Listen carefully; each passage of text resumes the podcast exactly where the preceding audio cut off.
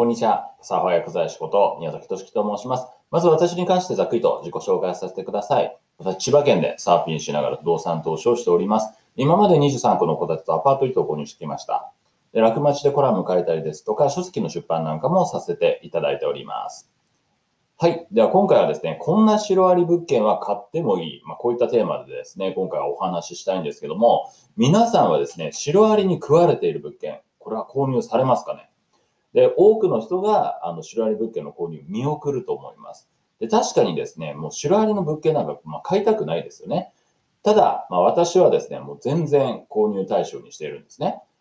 ただし、まあ、全てのですね、シロアリ物件を購入するわけではないんですね。やっぱりシロアリ物件買うにしてもですね、条件というのがあります。まあ、ですのでですね、今回はシロアリ有無のチェックポイントですとか、まあ、どういったところを確認すべきかとかですね、で、あとは買ってもいいシロアリ物件の条件に関してお話をしたいと思います。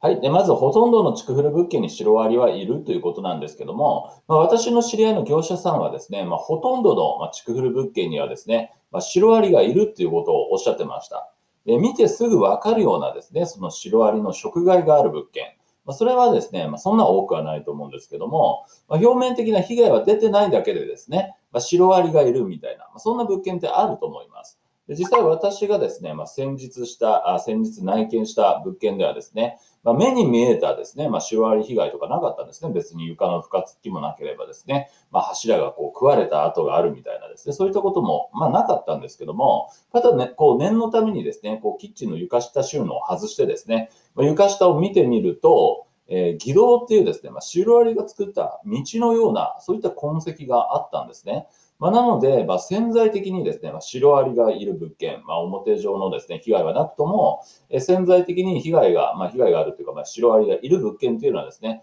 まあ、結構多いと思います。で、ここでですね、まあ、うちはまあ木造じゃないから、まあ、鉄骨造とかですね、まあ、RC 像だからですね、まあ、大丈夫だというふうにですね、安心している方もいるかもしれないんですけども、木造じゃなくてもシロアリがいる可能性はあるんですね。で、例えば私ですね、まあ、つい昨日の話なんですけども、あの、73万円で区分マンションの、え買い付けが通ったんですね。でその物件っていうのは、まあ、RC 像の鉄筋コンクリート像なわけですけども、ま、その物件の木部がですね、シロアリの食害がありました。シロアリの被害があったんですね。まあ、ですので、まあ、あの、RC 像とかですね、そういった鉄骨像とかであったとしても、まあ、こういったシロアリの被害っていうのは起こりうるんですね。はい。で、シロアリチェックが超重要な理由ということなんですけども、まあ、意外とですね、このシロアリの被害があったとしても気づかないことっていうのは結構あります。私が今まで経験した中でもですね、ま売り主さんとか、まあ、仲介業者さんもですね、まあ、シロアリの存在にすら気づいてないみたいな、ま、そういったことってあったんですね。でその場合も、ま、購入後にですね、まあ、そのシロアリの存在が発覚したとしてもですね、ま、これは後の祭りだと思います。で個人間の売買というのがですね、あの、まして築古物件の場合なんかそうなんですけども、ま、契約不適合面積といってですね、まあ、昔でいう貸し担保面積ですね。それが当たり前だったりします。で、この貸し担保面積って何かっていうと、まあ、物件購入後にですね、何か不具合が生じても、売り主さんはその責任を負いませんという、まあ、そういったものなんですね。まあ、ですので、もしシロアリの被害が、まあ、購入後に発覚したとしてもですね、まあ、それは、あの、まあ、売り主さんにですね、その責任、まあ、修繕してくださいとか、そういったことは言えなかったりするわけなんですね。ただ、このシロアリの被害というのが前もって分かっていれば、購入前に気づいていればですね、それは大きな価格交渉の材料にもなるわけなんですよね。はい。まあ、なので、まあ、しっかりそのシロアリの有無っていうのはですね、購入前にチェックできていなければいけません。はい。では、どのようなですね、ところを、まあ、シロアリでですね、チェックをすればいいのかということなんですけども、あの、シロアリによく食われやすいところっていうのがあるんですね。まそれは何かっていうと、ま、ドア枠とか、あとは玄関のかまちとかですね。まあ、私が今までこう見てきた物件は、この、え、ドア枠とかまちですね。まここが食べられてる物件が非常に多かったんですね。で、ドア枠は特にあの玄関のドアですね。まあとはお風呂のドア、あとはトイレのドア枠。まあ、こういったところの、特に下の方ですね。上じゃなくて下の方が、えー、食われてます。で、なぜこれ下の方から食われるのかっていうとですね、まあ、シロアリはこう地面からこう張ってくるわけですね。上がってきますので、まあ、ですので下の方からこう食われていくと。まあ、ですので確認の仕方としてはですね、ドア枠の下の方をこう強く押すわけですね。手で強く押します。ま、そうすると、シロアリに食われている物件、物件というか、まあ、場合はですね、木材の中がスカスカの空洞になってますので、ま、それを強く押すことによってパキッっていうですね、ま、音がします。ま、それで確認することができるんですね。であと、まあ、シロアリの確認の仕方としてはですね、床の深つきとか、まあ、あるいはきしみですね、こういったものも、まあ、シロアリがいるサインにはなるんですけども、まあ、ただですね、えー、古い物件、まあ、築古のボロ屋なんかをですね、こう見ていると、あの、白アリいなくたってこんな深つきとかきしみって出ることがあるんですね。まあ、なので、まあ、確定することはできないと思います。じゃあ、その場合どうしたらいいのかっていうと、まあ、その、まあ、確定させるため、えー、確認するためにはですね、シロアリ業者さんを呼んでですね、床下に潜ってもらって、これチェックしてもらう必要があると思います。でちなみに、この業者さんのチェックっていうのは無料なんですね。で正直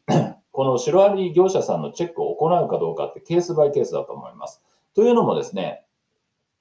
まあ、結局、結局まあ、安く売りに出ている物件っていうのはですね、まあ、要はその他にも、ま購入希望者が結構いたりするんですね。まそこで、あの、シロアリ業者さんにチェックしてもらうみたいな優勝なこと言ってるとですね、ま他のその競合に買われてしまいますので、まですので、私の場合なんですけども、まそういった危険性があったとしてもですね、まそういったリスクも織り込み済みで買ってしまうということが、ま結構多かったりします。はい。で続いて、シロアリの購入判断に関してなんですけども、じゃあ、シロアリ物件ですね、買うか買わないか、どういったところで判断しているのかっていうと、ま、それはですね、まあ、程度ですね、どれぐらいの被害があるかっていう、その程度によって、買うか買わないかの判断をしてるんですけども、まあ、シロアリ被害がもう激しくてですね、もう躯体へのダメージが深刻な場合、まあ、そういったものに関しては、まあ、要はその建物のもう主となるですね、木材がもう食べられてしまってですね、まあ、あの耐震性とかがもう極度に落ちているような物件っていうのは購入を見送ってるんですね。まあ、ただ、まあ、軽度の、ま損傷の場合っていうのは十分検討できると思います。まあ、軽度の損傷っていうのはですね、もう部分的にもえー、食べられていると。まあ、しかもそれが建物の主要となる別に柱とかですね、まあ、そういったものではなくて、まあ、さっき言ったようなドア枠とかですね、まあ、そういったものが部分的に食べられている。まあ、その程度であれば私はもう全然購入しちゃいます。で、あの、ここで、まあ、この修繕としてはですね、まあ、その被害部分、食べられている部分のま修繕をしてですね、